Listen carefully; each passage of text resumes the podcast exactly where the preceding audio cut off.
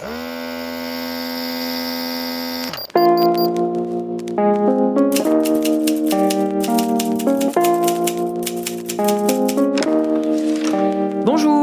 c'est à vous. Bonjour, docteur Z. Allez, je vous en prie, installez-vous. Qu'est-ce qui vous amène? Je viens pour une consultation, une consultation littéraire.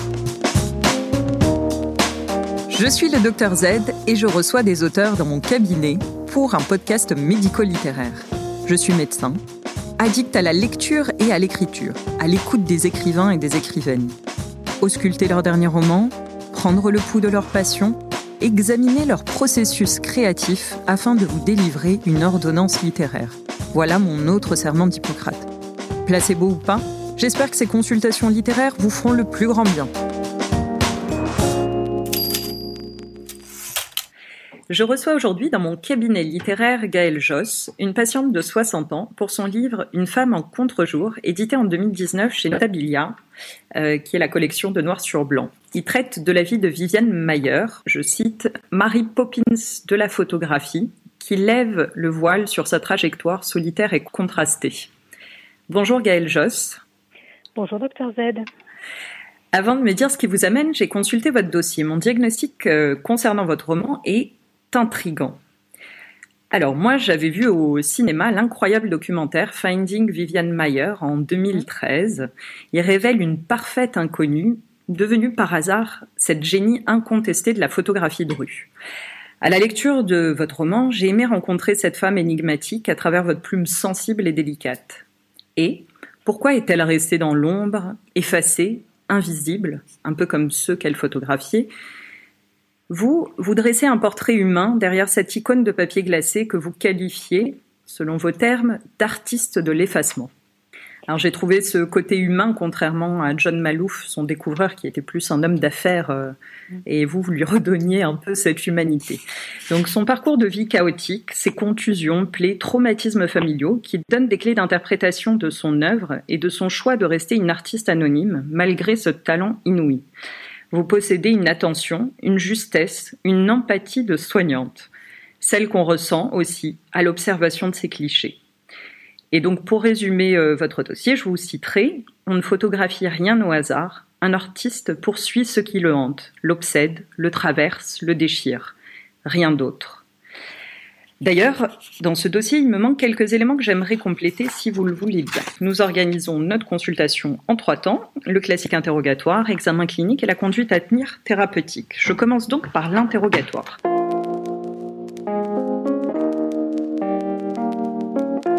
Auriez-vous des antécédents littéraires, hormis les huit romans déjà publiés? Alors, j'ai quelques antécédents littéraires, la poésie. En fait, je suis arrivée à l'écriture relativement tard, hein, autour de la bonne quarantaine, on va dire. Et c'est par la, la poésie où j'ai publié plusieurs recueils, des, des petites euh, jeunes maisons. Et j'ai, moi j'adore la poésie. On est dans l'émotion brute, on est dans la force, dans la puissance du langage, dans la puissance des mots, des images, de l'imaginaire, des, des collisions de, de mots et qui Mhm. suffit quelquefois d'une poignée de mots pour faire exploser la page et pour arriver à dire des choses extrêmement euh, fortes qui peuvent être aussi violentes, qui peuvent être crues et, et que la poésie voilà gagne à être un petit peu dépoussiérée de de son image euh, soit désuète, soit euh, euh, clair de lune ou cocher de soleil ou petite pâquerette au bord du chemin, même si tout cela c'est très beau. Et euh, voilà, Mhm. je suis une grande lectrice de poésie et je suis arrivée à l'écriture par ces formes courtes qui permettent vraiment d'aller à l'essentiel. hein. C'est un, un précipité de langage, hein, une huile essentielle de, de, de- de langage où on n'a pas d'histoire, où on n'a pas de personnage, mais euh, où on est dans dans l'immédiat des, des émotions. Voilà, mes antécédents littéraires, je les assume, c'est la poésie. D'accord. Auriez-vous des antécédents chirurgicaux? Un roman que vous auriez euh, disséqué? Alors, euh, il y en a un que j'ai lu et relu, voilà, qui est un grand classique dont je suis un peu détachée aujourd'hui. euh, c'est euh, c'est pas très surprenant comme euh, beaucoup d'auteurs qui le citent. C'est le fameux voyage au bout de la nuit, voilà, de, de Céline. Et eh oui, de Céline. auteur controversé pour des, des, tas de raisons, mais écrivain quand même de, de génie. Et je crois quand même que le voyage, ça reste un, un choc de lecture totale. Hein. C'est un roman euh, fleuve, un roman de tsunami, un roman euh, hémorragique. ça déborde de, partout, euh, avec une, puissance de, langage, une, une, acuité de la vision de, de, l'humanité, une vision médicale aussi euh, très, très clinique, et par moments d'une humanité bouleversante. Voilà, dans, le voyage au bout de la nuit, euh, il y, a, une page, à chaque fois que je la relis, je l'ai relue pendant des années, je l'avais même dans un euh, photocopié dans mon, dans mon sac à main, et puis bon, c'est perdu. Voilà, il y, a une quinzaine de lignes qui, à chaque fois, me, tirent les larmes, montent les larmes aux yeux. C'est au moment où il est aux États-Unis et qu'il euh, quitte son amoureuse, il quitte Molly. Et euh, voilà, il y a 15 lignes pour moi qui sont un sommet d'écriture, d'émotion, d'humanité. D'accord, mais très touchante. Alors cette humanité, on la retrouve beaucoup hein, dans vos lignes euh, et j'ai bien aimé cette image euh, de, de la page transportée dans votre porte-monnaie comme une photo de famille chère. Euh, concernant euh, l'écriture, auriez-vous une activité physique qui lui est nécessaire? Alors, j'ai eu une activité physique. J'ai fait beaucoup, enfin, je fais différents sports et puis j'ai fait euh, pas mal de courses à pied, semi-marathon. J'en suis très fière, mais donc j'arrête d'en être fière parce que je fais plus rien du tout. Et je crois que ça me manque d'ailleurs un petit peu. Le, je trouve que le mouvement, la marche notamment, le mouvement euh, est propice à, je dirais, au, remuement, au déplacement des, euh, des, des, idées. Voilà. Donc rien que marcher, je trouve que c'est, pour moi, c'est quelque chose qui est, qui est favorable à l'inspiration et ça fait beaucoup plus avancer les choses que de rester les yeux au plafond euh, sur un canapé. D'accord. Est-ce que vous consommez des substances particulières, drogue, alcool, tabac, pour euh, vous aider dans l'écriture? Euh, Drogue, euh, je ne parlerai qu'en présence de mon avocat. tabac, non, j'ai horreur de l'odeur de la, de la cigarette, surtout quand ça refroidit. Et je, un verre d'alcool, un verre d'alcool, on va dire, vin rouge et sans, sans abus, voilà, pour le plaisir. Très bien. Ça rentre dans les critères de l'OMS, alors très bien. Très bien. Auriez-vous des allergies connues à un auteur ou à un livre? Oh, Des allergies, c'est beaucoup dire, mais euh, bon, il y a quelquefois des livres qui me semblent un petit peu sur, euh, surfaits ou surévalués, ou dont je comprends pas, euh, je comprends pas toujours l'engouement pour un texte. Voilà, quelquefois il y a des ces livres, vous savez, je sais pas, qui sont dans l'air du temps pour une raison ou une autre, un thème, quelque chose. Il y a un, voilà, ça se met à, flamber d'un coup. Et puis quelquefois, on trouve que ça tient pas forcément, forcément euh, la distance. Euh, sinon, il y a un auteur qui est extrêmement euh, pareil, très très estimé, et mhm. j'ai jamais pu rentrer euh, au-delà de quelques pages. C'est Albert Cohen. Voilà, le Solal, le livre de ma mère, Manche Clou, Belle du Seigneur, tout ça. Ah oui. Je sais pas, je, ne suis pas arrivée. Voilà. c'est ça qui est intéressant, c'est quoi Après, on reste des sensibilités différentes. Moi, je me rappelle ce gros coup de cœur de Belle du Seigneur euh, dans mon adolescence, mais, euh, mais euh, ben, c'est bien, au moins nous restons variés. Sur les traitements littéraires, est-ce que vous, vous auriez un remède littéraire contre le blues? Oh, Je dirais que tout bon livre contribue quand même passablement à chasser les, blues. Hein. Voilà, avec un bon verre de vin à côté, voilà, sans verre naturellement. Mais oui, par exemple, il y a ce micro, micro-livre euh, de quelques pages que, que, j'adore, que j'ai offert et offert et offert encore. Ce sont les notes sur la mélodie des choses de Rilke. Mhm. Aux éditions Alia. C'est un tout petit petit livre avec une très jolie couverture. Ben voilà, il y a quelques pages comme ça de c'est un peu des carnets, des réflexions, de la poésie autour de de l'art, autour de la vie. C'est euh, voilà, c'est une petite merveille. Ça aussi, on peut l'avoir dans dans son sac à main comme une. Ça pèse pas plus lourd que deux cachets d'aspirine. Et je pense que ça fait un un, bien fou tout autant. Un, bien formidable, ouais.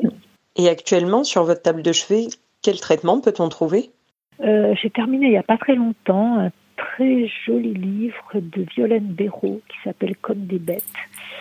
Euh, une histoire, euh, une histoire très très troublante sur sur l'altérité, sur les choix de vie autres. Voilà, un, garçon et sa mère, comme on dirait aujourd'hui, un garçon un petit peu différent, quoi. On aurait dit autrefois un idiot du village. Vit dans la montagne avec sa mère et un jour, un, promeneur découvre qu'il y a une très jeune enfant qui vit avec eux et que cet enfant vit mhm. nu. Voilà. À partir du moment où on sait ça, évidemment, on ne peut pas rester euh, peut pas ne rien faire. Voilà, rien ne semble menacé particulièrement, mais bon, quand même, il y a une situation inhabituelle. Et il va y avoir euh, chapitre par chapitre un petit peu la l'histoire racontée par euh, par tous ceux qui, qui gravitent autour d'eux, un petit peu un, mhm. roman choral. Donc cette jeune enfant n'est pas en danger, mais bon, aujourd'hui on ne peut pas laisser une situation comme ça du moment où on la connaît. Donc bien sûr, euh, la société va, va s'emparer de la question l'issue mhm. va être forcément tragique. Euh, c'est un livre qui m'a bouleversée. Très bien, on prendre note.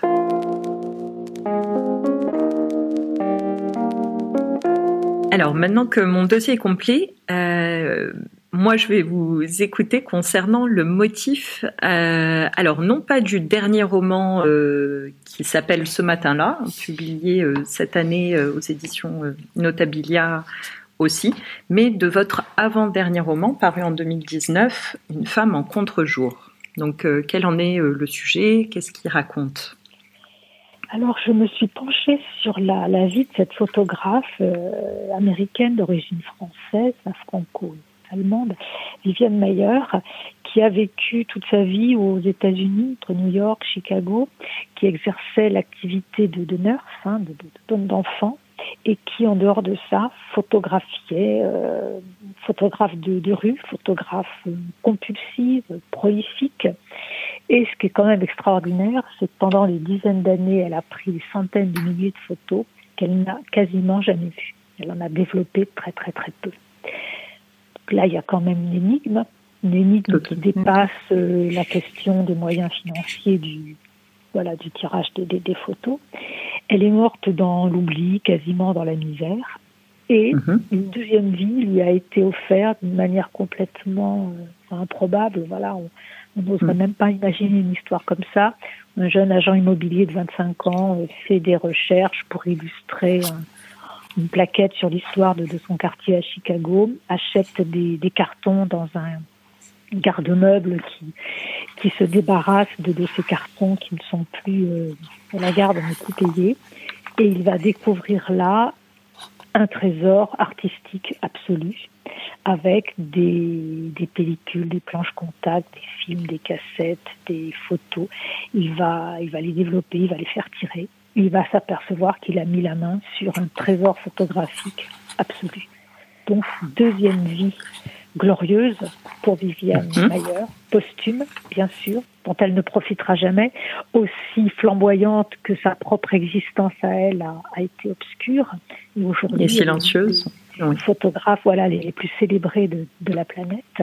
Donc voilà, c'est pas la success story qui m'intéressait de raconter, puisque le, le découvreur John Malouf l'a largement fait lui-même, et notamment à travers un excellent film documentaire. Un documentaire, oui quand, j'ai découvert ces, photos pour la première fois, dans des portraits de rue, un prix à la volée, euh, avec un Rolleiflex, des conditions quand même assez euh, euh, assez assez hasardeuses, c'est-à-dire qu'on calcule pas l'éclairage, l'exposition, il faut voilà photo volée, photo prise à, à, l'arraché, et en un cliché, le talent de tout dire, de comprendre une vie, un destin. J'ai trouvé ça fabuleux, ce sens de l'autre, ce sens du portrait, cette empathie immédiate, cette justesse d'approche. Et la photo est parfaite. La photo est parfaite, le cadre, la composition, tout voilà, l'instant parfait. Et elle a photographié toute sa vie les, on va dire, les, les démunis, hein, ceux qui sont un peu, voilà, assis sur le trottoir d'à côté. Les oubliés. à côté de la vie, oui. Les, un peu les, les fracassés, les, les boiteux. Et j'ai trouvé que ces photos étaient absolument bouleversantes. Donc moi, la question que je me suis tout de suite posée, Mhm. c'était quelle est la vie, quelle est la main, quel est l'œil, quel est le regard derrière ces photos? Voilà. Quelle vie il faut avoir euh, soi-même? Pour approcher comme ça euh, les autres avec autant, Avec autant de, de justesse. Ouais, tout à fait. Donc je me suis penchée sur ce qu'on savait de cette vie, euh, documentaire notamment, puis j'ai poussé un petit peu les recherches plus sur son histoire personnelle que n'aborde pas euh, vraiment le, le, documentaire, ses origines euh, en France, notamment avec sa mère, ses allers-retours, cette histoire d'amour avec la France, et puis j'ai découvert une histoire familiale assez euh, assez terrible. Hein faite mm -hmm. de, de violence, d'abandon, de dénis familiaux, de, de, secrets familiaux, de générations de femmes qui reproduisent des mensonges, des abandons, de euh, rejet, de rejet, voilà, oui, d'assez euh, d'assez tragique en fait, et une vie de, de solitude, de précarité, et en même temps une vie d'une totale liberté. Voilà, pour cette femme qui a vécu entre les années, on va dire, elle est née à la fin des années 20, elle est quasiment décédée euh, l'année euh, 2008. En 2009, oui. Elle est née de 1926 à 2009. Ça, voilà. Donc, qui a photographié pendant plus d'un demi-siècle aussi toute l'histoire d'un pays, finalement. C'est aussi mm -hmm. le reflet d'une d'une société avec une, une, passion, une curiosité insatiable pour le, pour le vivant. Et à côté de ça, euh, voilà, une vie de, une vie de, de, solitude, toujours un petit peu borderline, hein, vraiment aux mm. frontières, euh, avec une personnalité aussi assez, euh, assez déroutante. Et voilà, j'ai eu envie de savoir quelle était la, la vie de, de, cette femme, d'essayer d'approcher un petit peu cette, cette énigme. Parce que plus on avance dans sa vie, plus on apprend de choses, plus on a l'impression que l'horizon recule. Oui. Et que cette femme restera de toute façon un mystère. Mais voilà, j'ai essayé de poser quelques, quelques jalons, quelques hypothèses et de raconter cette vie comme moi je la comprenais en fait. Oui, donc euh, l'idée vous est venue vraiment de cette curiosité de découvrir cette partie euh, et moi c'est ce que j'ai apprécié, la partie vraiment euh, humaine et sensible de Viviane Meyer et pas du tout le, côté découverte. Donc moi je trouvais qu'il y avait qu'il était un peu en miroir finalement de ce documentaire parce que le documentaire découvrait l'artiste et comment cet orpailleur a réussi à trouver euh, son trésor, mais il nous manquait un pan incroyable euh, que vous vous révélez et moi c'est ça aussi qui m'a euh, intrigué et vraiment satisfait à la lecture. Oui, c'est vrai que le, documentaire a ce mérite voilà, d'expliquer en fait cette fabuleuse découverte, voilà, ce avantageusement en scène. Bon, c'est de bonne guerre. Sans lui, oui. on ne ferait rien de, de, de, cette, Tout à fait. de, de cet artiste. Hein, on, le, on le lui doit. Mais euh, moi, j'ai vraiment eu envie de savoir quelle était la personne, quelle était son enfance, comment elle s'était construite et quelle vie en fait elle, elle avait eue. Et, et, la vie que j'ai découverte, je l'ai trouvée extrêmement, euh, extrêmement poignante, extrêmement mmh. émouvante. Voilà, c'est partie des de ses destins empêchés, une espèce un peu de rendez-vous manqué avec la, avec la vie, cette, cette immense solitude, oui. ce sens aussi du, du, secret, une femme à la fois, euh, à la fois euh, sociable, euh, mm. qui avait un travail euh, auprès des, qui vivait dans des, dans des familles aisées dont elle gardait les enfants, donc quand même, je dirais, une façade sociale présentable. Oui. Et à côté de ça, je dirais, une femme très, très sauvage, en fait, on dirait aujourd'hui, très indépendante, très secrète, et, follement libre, à une époque où les femmes euh, étaient plus des, des épouses, euh, des compagnes, des femmes au foyer, euh, que des, des photographes libres à se balader dans la rue avec un appareil photo, à, voyager dès qu'elles avaient un petit peu d'argent. Et j'ai trouvé que cette liberté, c'était quelque chose de formidable chez elles. Et oui, pour euh, emprunter euh, la formulation à Madame Léa Salamé, c'est vraiment une femme puissante aussi, vous nous décrivez. Donc c'est vrai que c'est d'autant plus intéressant. Euh, sur l'écriture, vous, comment euh, a été le rythme de l'écriture de votre roman euh, Comment vous avez démarré Comment vous, Où est-ce que vous l'avez écrit Est-ce qu'il y avait un cadre d'écriture? Euh, j'ai commencé par, euh, par faire des recherches, bien sûr, puisqu'il s'agit d'une vraie vie dans laquelle je n'ai rien inventé. J'ai Mhm. raconté comment peut-être les choses avaient pu se passer, mais je ne les ai pas inventées. Mhm. Donc j'ai bien sûr j'ai regardé plus d'une fois le, le documentaire hein, qui, qui est très très bien fait. J'ai cherché euh, tout ce que j'ai pu trouver, notamment il y a une association dans les, le champ de sort, les amis de Viviane Mayer, dans le, dans le fief familial en fait de la famille maternelle, qui a fait un très grand travail de mémoire puisque Viviane est revenue, euh, elle y a repassé quelques Livre. années d'enfance, Oui. sa mère y est revenue. Euh, elle y est revenue ensuite au cours de, de voyages deux fois. Elle a fait un petit héritage là-bas qui lui a permis d'avoir un peu d'argent, de voyager. Donc Et a une son appareil Oui. Absolument. Toute une histoire euh, d'amour, en fait, qui, qui s'est tissée avec ces, ces, ces, ces petits villages des Alpes de, de Haute-Provence, là, dans la vallée du, du Champsor Donc j'ai j'ai cherché beaucoup, voilà, tout ce qu'on pouvait trouver, des photos et aussi documents d'état civil parce qu'on trouve des actes de baptême, de naissance, de mariage, de décès.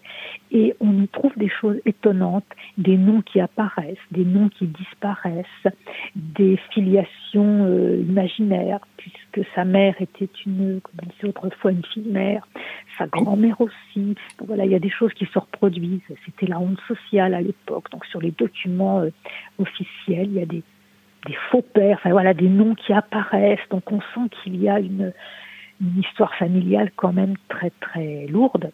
Hmm. Et, Et qui est déjà dans le secret et, Oui, et dans l'ombre. oui. une mère qu'on dirait aujourd'hui une mère euh, un peu abandonnante, hein, euh, et Mhm. puis un père, euh, un père violent, un père alcoolique, un père lui complètement abandonnant, avec des, des violences familiales dont elle a été soit le, témoin, ça il semblerait contre ses parents, c'est ça certain. La victime, c'est une question voilà, qu'on qu'on peut poser, qu'on peut poser. Il y a des, indices, des réactions qu'elle a eues dans sa vie, notamment son rejet des hommes, sa peur des hommes, le fait de demander quand elle arrivait dans une famille de mettre un verrou sur sa porte. Enfin voilà, il y a des, des on va dire des, des indices. hein, vous qui êtes euh, Oui. médecin, dirait des, Des, Voilà, des séquelles de ces traumatismes voilà, des euh, choses qui font un de peu violence, l'oreille ou en se disant euh, voilà qu'est-ce qui a pu se, se, se, se- se passer. se passer dans sa vie. Oui, oui, et ça, vous le retranscrivez bien. Et donc, après cette phase de recherche, vous avez écrit euh, voilà. ce roman? Après les recherches, la question c'était ben, maintenant euh, comment je vais la raconter cette histoire? Euh, et j'ai trouvé que c'était très intimidant, en fait, d'entrer dans une vraie vie, dans une Oui. vie qui avait donc existé. J'étais pas dans la fiction où je pouvais faire complètement ce que je voulais. Donc il fallait à la fois être, euh, je dirais, être honnête, être fidèle le plus possible par rapport à ce que je, je lisais. Et en même temps, c'est un récit très personnel. Voilà. Donc la question, c'était comment je rentre dans, cette vie. Et en fait, euh, j'ai eu l'idée, c'est venu en regardant le, documentaire. Il y avait des, des séquences prises au bord du, du lac Michigan à Chicago où elle avait passé la, la fin de sa vie et on disait qu'elle venait régulièrement s'asseoir sur un Mhm. banc au, au bord du lac. Il y avait une, une séquence où on voyait le lac avec un banc photographié, deux arbres autour, et que c'était voilà, dans, ces endroits-là qu'elle venait se promener. Et là, j'ai fait tout de suite arrêt sur image, capture d'écran.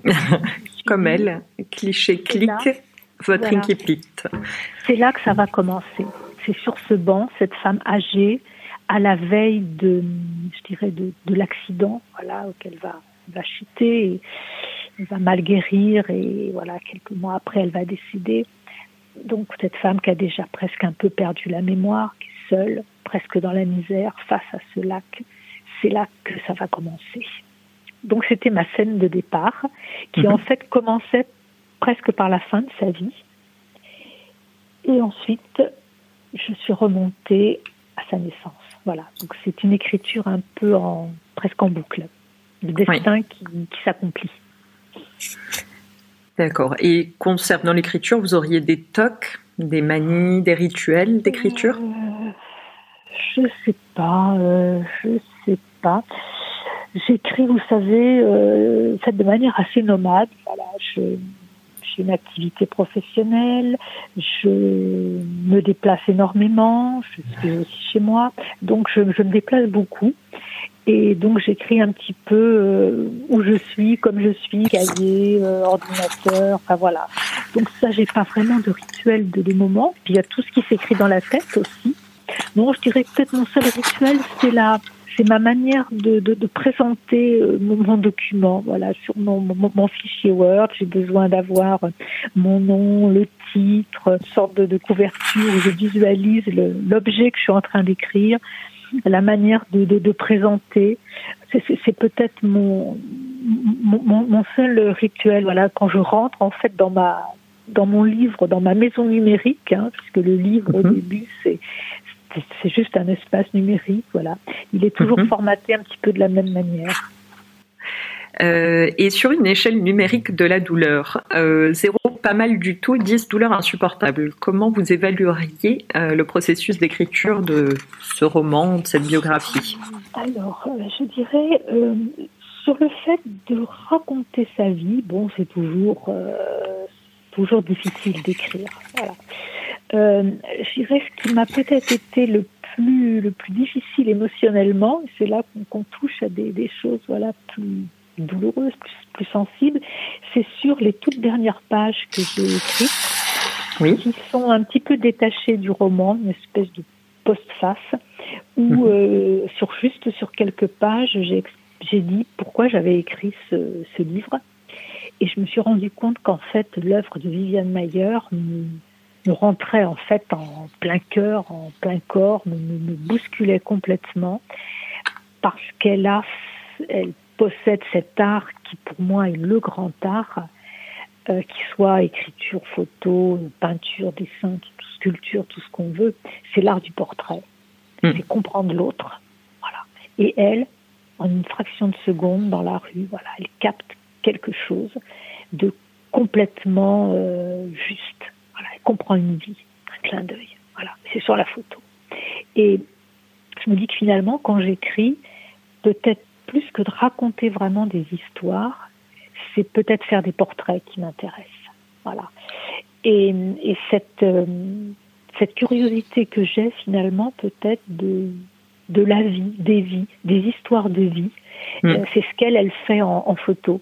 Et j'ai eu un peu l'impression, euh, un peu troublante euh, d'être quelque part, bon, entre des guillemets, bien sûr, d'être un peu en face d'une sorte de, de double photographique ou de double littéraire. Voilà, je sais pas comment l'expliquer, mais ce, ce sens de, de comprendre la vie et de raconter la vie.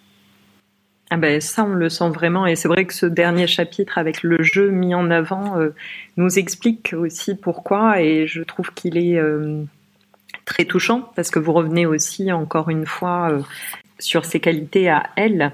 Moi, je vais vous lire un petit passage qui m'a beaucoup euh, plu, qui résume ça de Viviane Mayer. On ne possède que quelques jalons, des traces légères, souvent déroutantes et une œuvre, forte, vibrante, immense, passionnément humaine, ancrée, et du silence, du vide et des interrogations. Et je trouve que vraiment, vous, bah, ça reprend vraiment tout ce travail-là et ça fait vraiment écho. Euh, vous dites votre double littéraire et je suis d'accord, on le voit un peu comme ça. Vous rentrez. Euh, alors nous, c'est ce qu'on essaie de faire à notre petite échelle sur ce euh, sur cet entretien, à savoir de, mettre un peu de lumière euh, sur la personnalité euh, d'une écrivaine telle que vous, de savoir un peu qui vous êtes, comment ça fonctionne et, et, de rendre tous ces éléments de vie, d'humanité. c'est vraiment ce que vous faites, je trouve, dans, dans ce superbe roman.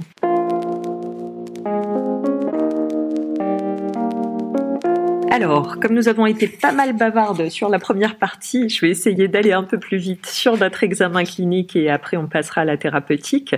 Si on ausculte votre œuvre à la relecture, quelle musicalité, quel rythme clinique entendez-vous? J'essaie quand même de ne pas trop me relire.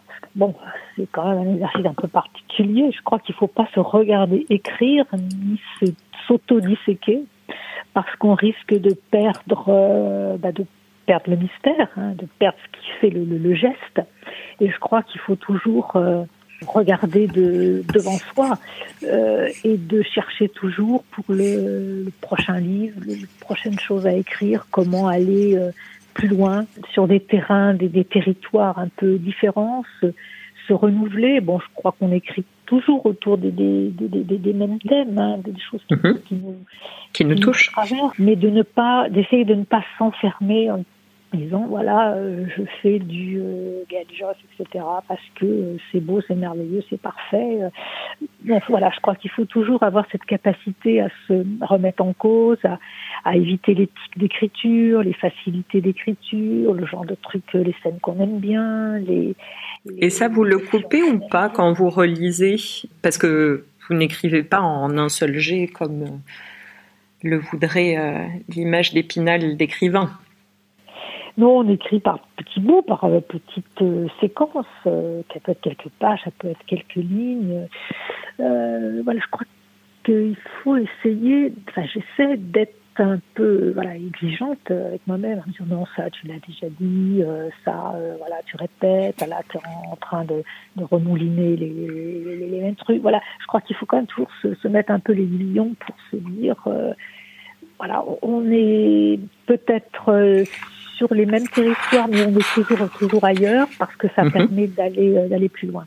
Et si c'est pas moi qui ai cette exigence, fort heureusement, ça sera mon éditrice. D'accord.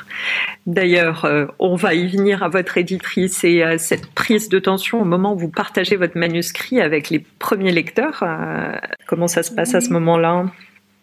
Quand j'ai l'impression d'être arrivée euh, au bout de voilà que je suis comme devant devant une porte fermée en me disant maintenant j'ai écrit quelque chose mais là je, je ne sais plus comment aller plus loin voilà bon. euh, il y a un moment il est temps en effet de le confronter à un autre euh, regard euh, en général je l'envoie à mon à, mon éditrice voilà qui fait un premier retour, à la fois bienveillant, professionnel, sans, sans complaisance. Et puis j'aime bien le, le, faire relire après à alors très peu peut-être deux, deux trois personnes, mais immense maximum parce qu'après on on peut pas demander son avis à la terre entière, euh, voilà parce que c'est c'est ce que j'ai voulu faire et, et il faut quand même rester calé sur ce qu'on a voulu écrire et, et, que le confronter à plein de personnes qui seront pleines de bonne volonté, mais qui vont peut-être dire ah tiens pourquoi t'as pas fait ça, tiens tu aurais pu mettre ça, euh, voilà.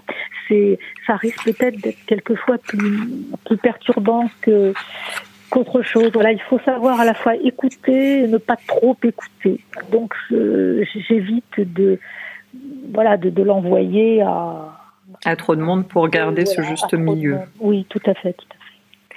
Et euh, donc ce texte a été publié en 2019. Au niveau de la prise de pouls, quel a été le retour euh, une fois le texte publié? Alors je rappelle qu'il a obtenu le prix euh, Place Ronde, écrire la photographie lors de son édition de 2020.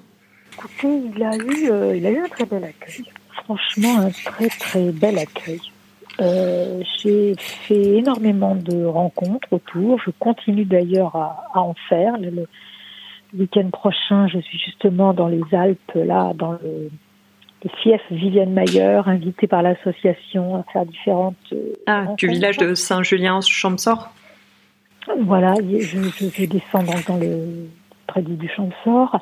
Euh, il a été pris aussi dans le, prix des lycéens de la, région Île-de-France, dans le prix lycéen de la région euh, Auvergne-Rhône-Alpes. Donc, j'ai fait beaucoup de rencontres en, lycée. Les, lycéens avaient fait beaucoup de, choses autour de la photo. Ils avaient fait énormément de photos eux-mêmes, autour du travail sur le livre. C'était passionnant. Donc il est sorti en, poche. Euh, j'ai été sollicitée par la, réunion des musées nationaux pour écrire le petit journal de l'exposition qui va ouvrir à la rentrée là, mi-septembre au, musée du Luxembourg euh, à Paris. Oui, donc, le mi-septembre 2021 poursuit son aventure encore. Oui, donc euh, finalement, il a été traduit en italien, euh, il va être traduit en hongrois, je ne sais pas pourquoi, mais voilà, il est hongrois en, en Paris. Euh, voilà, donc c'est c'est une belle réception, c'est une belle histoire, c'est énormément d'échanges autour de ce texte. D'accord. La consultation touche à sa fin et en général, on aime bien ressortir de chez le médecin avec une prescription. Alors, on va partir sur trois prescriptions. La première, celle de votre éditrice, Brigitte Bouchard. Euh, est-ce qu'elle vous a prescrit une ordonnance particulière, euh, un conseil, une recommandation que vous garderiez en tête pour ce projet? Sur le Mayer? Oui. Euh, non, j'ai pas... de souvenir. On, a, eu des, échanges, bien sûr. Hein. elle a une relecture très pointue. Donc, je dirais qu'en général, on, fait quelques allées et venues. Euh, elle me fait ses observations, dit quelquefois là, il manque, faut un peu plus loin. En fait, globalement, son incitation sur tous mes manuscrits, c'est toujours de me, un petit peu de m'obliger à aller toujours plus loin. Voilà sur un plan euh, de l'intensité euh, émotionnelle, de l'implication, tout en disant là tu peux aller plus loin, là euh, tu tiens quelque chose, creuse encore, voilà, pour m'obliger un petit peu à cracher entre hmm. guillemets le, maximum de, de, ce que je peux faire en me disant voilà c'est c'est là, c'est là et il faut que tu le sortes. Donc c'est c'est ça je dirais peut-être son son rôle, son travail, c'est quand j'ai l'impression d'être devant une porte, eh bien la porte, elle, euh, elle l'entrouvre et elle me dit voilà, t'as plus qu'à mettre un coup de pied dedans, la porte elle est ouverte et, et tu vas aller plus loin. Et, voilà, et on fait comme ça deux ou trois allers-retours. D'accord. Et vous, euh, si vous deviez donner un conseil, une prescription à un jeune auteur, qu'est-ce que vous lui recommanderiez euh, dans le fait d'aller se lancer dans l'aventure de l'écriture? C'est d'y aller, évidemment. Si c'est son truc, s'il a quelque chose qui est fort, qui est là, et eh ben, il faut il faut l'écrire, il faut le cracher, il faut le, le donner. Euh, je dirais de ne chercher évidemment à copier personne, parce que l'intérêt d'écrire, c'est de faire émerger une voix neuve, qu'on n'a jamais propre, qui est la sienne, voilà, d'émerger sa voix propre, donc de surtout pas chercher à se dire tiens ce genre de truc ça marche bien, voilà, surtout d'être complètement sincère dans, dans ce qu'il écrit parce que je crois que c'est ça qu'on qu'on attend. Et peut-être de prendre du temps, je dirais, de laisser décanter un texte. Euh, moi, je vois beaucoup de, de, de, de jeunes auteurs, voilà, aussitôt le, le, texte à peine terminé, euh, sont déjà en train de, de, de se mettre en, en, en quête d'éditeur alors que le, leur manuscrit n'est pas encore pas encore mm. fini. Euh, moi, je dirais de laisser décanter un texte, de le relire, relire, relire. C'est des, des dizaines de relectures à froid à chaque fois, comme si on reprenait le texte, qu'on le découvrait, que c'était le texte de quelqu'un d'autre. Et, et à chaque fois, il y a des choses qui vont qui vont, vont émerger. émerger ouais. Donc euh, voilà, moi, ça serait de pas se donner d'urgence, même si on en a très envie de partager ce qui nous tient à cœur par rapport à la, à la publication. D'accord, donc d'apprendre l'art de la patience. Et pour terminer, est-ce que vous, vous auriez une prescription à vous donner à vous-même? Je vous prête mon stylo. Eh bien, euh, c'est de, c'est de sortir autant que possible, on ne peut pas dire d'une zone de confort, parce que jamais confortable l'écriture, mais de toujours aller euh, d'élargir le, territoire, voilà, d'aller chercher des choses que je suis pas encore allée chercher, euh, que ce soit des, des, situations, des contextes, des personnages, des émotions, des, des choses que j'ai pas osé aborder, de me dire euh, il faut toujours oser plus loin. D'accord.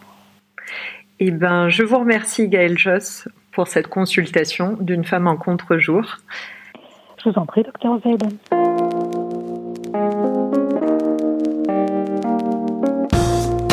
Prenez soin de vous et n'oubliez pas que la seule règle pour écrire, c'est d'inventer les vôtres. À très vite pour une nouvelle consultation.